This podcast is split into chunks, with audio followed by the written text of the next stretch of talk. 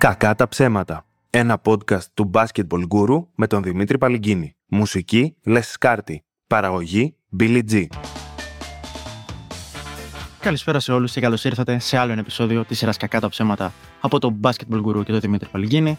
Είναι το πρώτο επεισόδιο για τη χρονιά του 2024. Θέλω να σας ευχηθώ καλή χρονιά με υγεία, αγάπη, ηρεμία, τους άνθρωπους που αγαπάτε κοντά σας και ό,τι επιθυμείτε και ό,τι στόχο έχετε βάλει.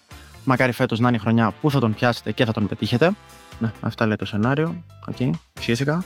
Ελπίζω να είχατε μια πολύ ωραία αλλαγή χρόνου, να είχατε ωραίες στιγμές με φίλους σας, με ανθρώπους που αγαπάτε, με την οικογένειά σας. Δεν ξέρω πώς επέλεξε ο καθένας να ζήσει αυτή τη μέρα. Εγώ ήμουν λίγο άτυχος την προηγούμενη εβδομάδα, την προηγούμενη Παρασκευή. Αρρώστησα αρκετά βαριά και το πήρα στην αρχή όπως θα το παίρνω κάθε. Ήμουν χαρούμενος, γιατί λέω: Ωραία, δεν θα χρειαστεί να δουλέψω. Απλά μετά ήμουν άρρωστο και την επόμενη μέρα και το Σάββατο. Και ήταν έξω όλοι οι φίλοι μου και βγαίνανε και περνάγανε καλά και κανονίζανε. Και εγώ δεν μπορούσα γιατί ήμουν άρρωστος. Και λέω: Κοίτα να δεις που κάμια φορά κάποια πράγματα δεν πάνε όσο καλά τα περίμενες. Δηλαδή, κοίτα να δεις που το να είσαι βαριά άρρωστος έχει και τα αρνητικά του. Κάμια φορά έρχεται και με κάποιες συνέπειες Ωστόσο από την Κυριακή και μετά ήμουν πολύ καλύτερα. Μπόρεσα να βγω, έκανα αλλαγή χρόνου. Τη Δευτέρα έζησα το σκηνικό. Πήγαμε στο σπίτι των συμπεθέρων μου και ήταν ο αδερφός με τα νύψια μου και υπήρχε κι άλλο ένα μικρό κοριτσάκι στο σπίτι. Οπότε μας παρουσιάστηκε αυτό το άλλο το πρόβλημα που υπάρχει και είναι η απάντηση σε όποιον σου λέει Τι θα μου χρειαστεί, ρε φίλε, γεωμετρία στην ενήλικη ζωή μου; Ναι, έχεις δοκιμάσει να κόψεις βασιλόπιτα σε σπίτι με τρία πιτσιρίκια; Είναι ανοιχτό πρόβλημα. Είναι αδύνατο να λυθεί γάμα το γάμα το γρίφο του Νά και όλα αυτά. Αυτό είναι το άλλο το πρόβλημα. Κόψε βασιλόπιτα σε σπίτι με τρία πιτσιρίκια να πρέπει να κερδίσουν και τα τρία. Κάποια πανεπιστήμια του εξωτερικού έχουν βρει κάποιες λύσεις με δύο φλουριά.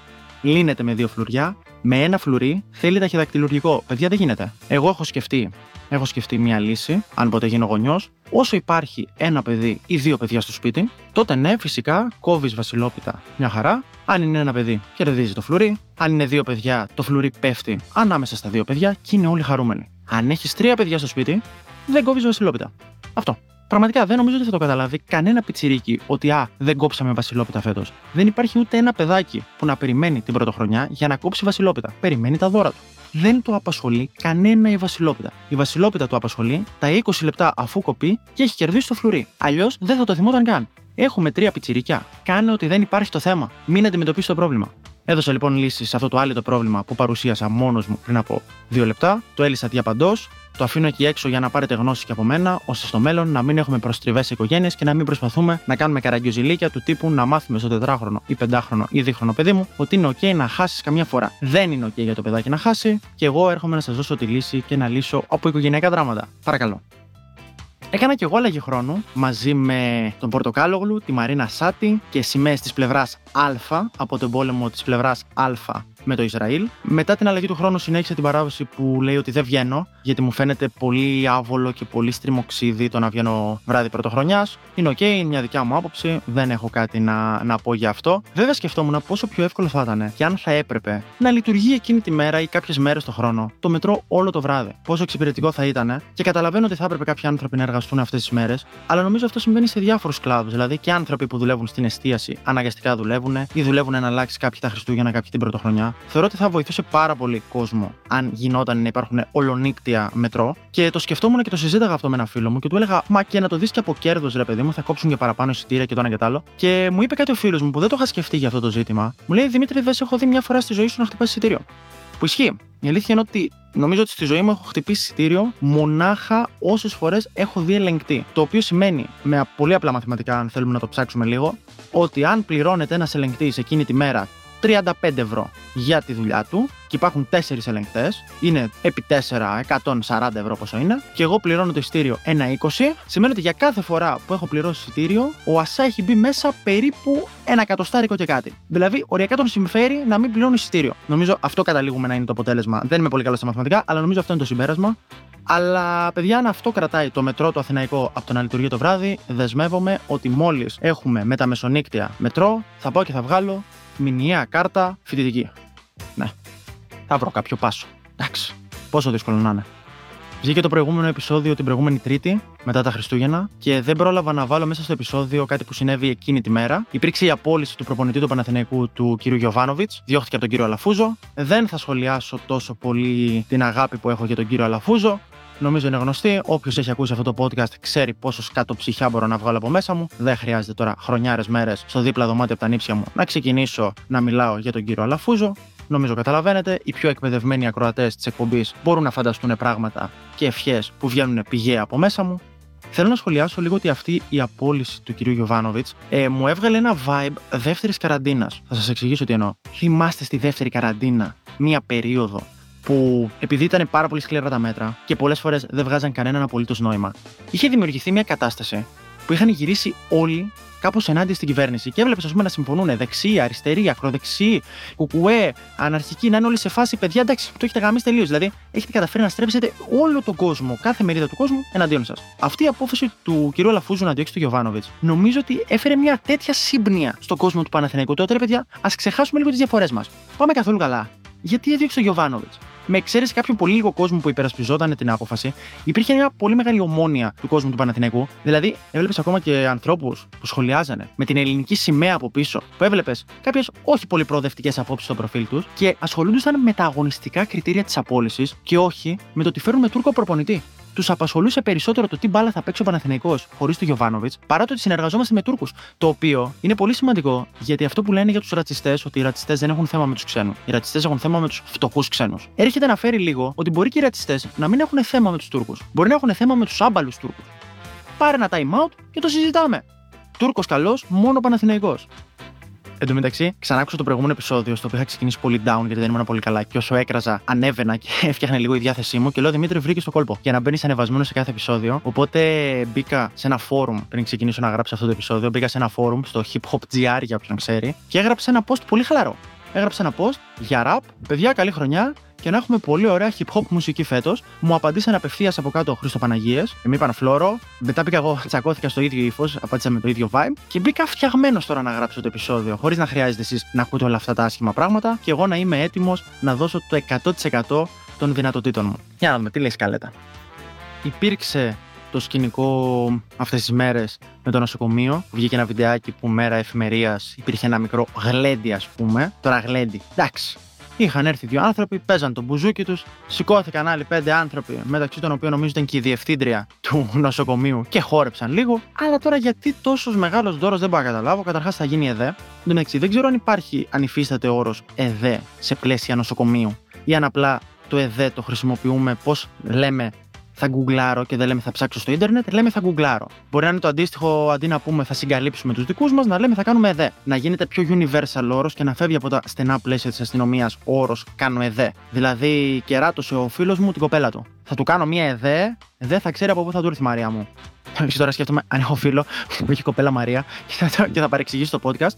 Αλλά μετά θυμήθηκα ότι οι φίλοι μου δεν ακούν το podcast μου, οπότε καλό να πάθουν. Μαρία, ας πρόσεχες. Όχι, νομίζω δεν έχω. Λοιπόν, Έγινε λοιπόν αυτό το περίεργο βίντεο που βγήκε. Μετά υπήρξε μια προσπάθεια κάλυψης που οι βασικές γραμμές ήταν δεν ήταν πάρτι. Εντάξει, δεν ήταν αγλέντι, ναι, δεν ήταν αγλέντι, ήταν ένα μάζεμα. Τώρα, τι μάζεμα ήταν αυτό, ακριβώς δεν ξέρω.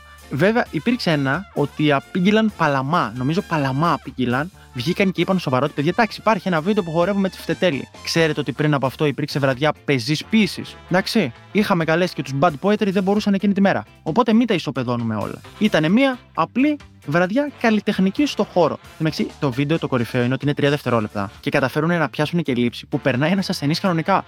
Νομίζω αν ήμουν ασθενής και πέρναγα από όλο αυτό το γλέντι, θα σκεφτόμουν αν μπορεί και να πέθανα. Ίσως είμαι στην άλλη πλευρά. Ίσως αυτό τώρα που βλέπω έτσι θα 'ναι η υπόλοιπη ζωή μου. Μέτριας ποιότητας, ρεμπέτικα γλέντια στα Εξάρχεια. OK, okay, υπάρχουν καλύτερα, υπάρχουν χειρότερα. Εν τω μεταξύ, καταλαβαίνω και αυτούς που λένε ότι ναι, μεν θέλουμε να κάνουμε ένα γλέντι. Ωραία. Ναι, παιδιά, πρέπει να γίνει σε βράδυ που εφημερεύει το νοσοκομείο. Α πούμε, λέω εγώ τώρα. Θα μπορούσε βέβαια εκεί πέρα να γυρίσει κάποιος και να απαντήσει την ώρα της ΕΔΕ με το στίχο του τραγουδιού από το βίντεο. Έλα και μη μετράσει την ώρα, τα νιάτα είναι δώρα και φεύγουν σαν πουλιά. Δεν μπορούμε να περιμένουμε η διασκέδαση εφημερεύει πάντα. Αλλά είναι λίγο παράλογο. Μπορούμε νομίζω να αποδεχτούμε όλοι ότι δεν είναι ό,τι πιο όμορφο, ό,τι πιο ωραίο, ό,τι πιο σωστό. Είναι όχι το ίδιο, αλλά θα μπορούσαμε να πούμε σαν να μαθαίνεις ότι έγινε εγχείρηση σε μπουζουξίδικο. Ωραία. Είναι λίγο σαν να σε παίρνει τηλέφωνο φίλος σου ξημερώματα να σου λέει ρε, εσύ χτύπησε τον Μπίλι. Τι είπα τον Μπίλι, ρε; Άστα είναι χάλια, τον έχουν πάει στο φαντασία. Τον έχουν πάει αργυρό φουρέιρα. Και ο Θεός να βάλει το χέρι του πλέον. Βέβαια, πιστεύω ότι σίγουρα έχουν ανοίξει κόσμο σε μπουζουξίδικα, αλλά δεν θεωρώ ότι το κάνανε τηρώντας τον όρκο στον Ιπποκράτη. Εδώ θα μπορούσε να μπει να τηρούσαν τον νόμο στο Σοκράτη. Αλλά πολύ. Πολύ φτηνό, πολύ λαϊκιστικό. Ήμουνα λοιπόν άρρωστος την προηγούμενη εβδομάδα, που σας είπα, και έκατσα σπίτι, είδα πολλά βιντεάκια στο YouTube και πέτυχα μια αρκετά ενδιαφέρουσα σειρά που έδειχνε διάφορες υποθέσεις με drug lords, οι οποίοι λειτουργούσαν στο deep web, φτιάχνανε site τύπου Amazon και πουλούσαν ναρκωτικά παγκοσμίως με μια ασφάλεια και με ένα τέτοιο πράγμα. Και έδειχνε το πώς με μικρά λάθη τους πιάσανε, τους κυνηγούσαν οι αρχές παγκοσμίως και πώς τελικά κατάφεραν να τους πιάσουν. Και ήταν τρει-τέσσερι υποθέσεις νομίζω παρόμοιες όλες. Κάποιος geek, nerd, ξέρω εγώ, έφτιαχνε ένα τέτοιο site στο deep web, πουλούσε ναρκωτικά. Τελικά τον πιάνανε με ένα πολύ μικρό λάθος που έκανε κάποτε κατά λάθος προφανώς και αυτό ήταν. Και ήταν αρκετά ενδιαφέρον. Αυτό που μου φάνηκε ακόμη πιο ενδιαφέρον είναι ότι σε όλες τις υποθέσεις υπήρχε ένα κοινό σημείο. Όταν η αστυνομία ξεκινούσε την έρευνα, επειδή δεν είχαν κανένα στοιχείο να ακολουθήσουν, το πρώτο πράγμα που κάνανε πάντα ήταν να ξεκινάνε να παραγγέλνουν από το site ώστε να δουν αν θα γίνει κάποιο λάθος στην παράδοση. Σε κάθε Μα κάθε επεισόδιο της σειράς, κάπου στη μέση λοιπόν, εμφανιζόταν ένας officer. Α το λέμε, ξέρω εγώ, ο Jake Jake, γιατί συνήθως να βάζω επώνυμο μετά το ξεχνάω και το λέω αλλιώς. Οπότε θα το λέμε ο Jake Jake, ο οποίος officer Jake Jake ανέλαβε την υπόθεση και χρειάστηκε στο διάστημα 2013 με 2015 να παραγγείλει 76 φορές κοκαίνη από το site. Και σκεφτόμουν πόσο υψηλό αίσθημα ευθύνης είχε αυτός ο Jake Jake. Jake μου, όταν σου είπαμε ότι μπορεί να πεθάνεις στο καθήκον, δεν εννοούσαμε από overdose. Δηλαδή, φαντάζομαι πολύ άνετα τον τύπο να ξενερώνει όταν πέφτει. Αυτό δεν είναι ο νούμερο ένα τύπος που θα μπορούσε να κρύψει στοιχεία. Να του πούνε να έρθει κάποιο αποκλειστικό στοιχείο στο τμήμα του που αποκαλύπτει ακριβώς ποιος είναι ο Drag Lord. Και ο τύπος να είναι, Όχι, μωρέ, εντάξει, δεν, δεν εμπιστεύεσαι τώρα και κάθε πηγή που σου έρχεται. Άστο, μωρέ. Εγώ πρώτος θέλω να το πιάσουμε το, το, το, το, το, μπάσταρδο, αλλά ναι, μπορούμε να εμπιστευόμαστε και τον καθένα, παιδιά, έτσι. Δεν λέω τώρα ότι είναι αναγκαστικό, γιατί υπάρχει αυτή η προδιάφηση ότι α, η μπάτση είναι κακή, ξέρω εγώ και όλα αυτά. Δεν λέω ότι αναγκαστικά ο τύπος, ο Jake Jake και ο κάθε Jake Jake, γιατί σας λέω ήταν σε κάθε υπόθεση ο ίδιος τύπος. Έπαιρνε τα ναρκωτικά και τα χρησιμοποιούσε. Απλά λέω ότι υπάρχει μια ισχυρή πιθανότητα. Υπάρχει πάντα και το ενδεχόμενο να τα πουλούσαν, παιδιά. Να πουλούσαν μετά τα ναρκωτικά σε άλλους. Δεν θα είναι κάτι πρωτόγνωρο. Απλά εγώ έτσι το είχα στο μυαλό μου. Πείτε με, θέλω να βλέπω το καλό στους ανθρώπους.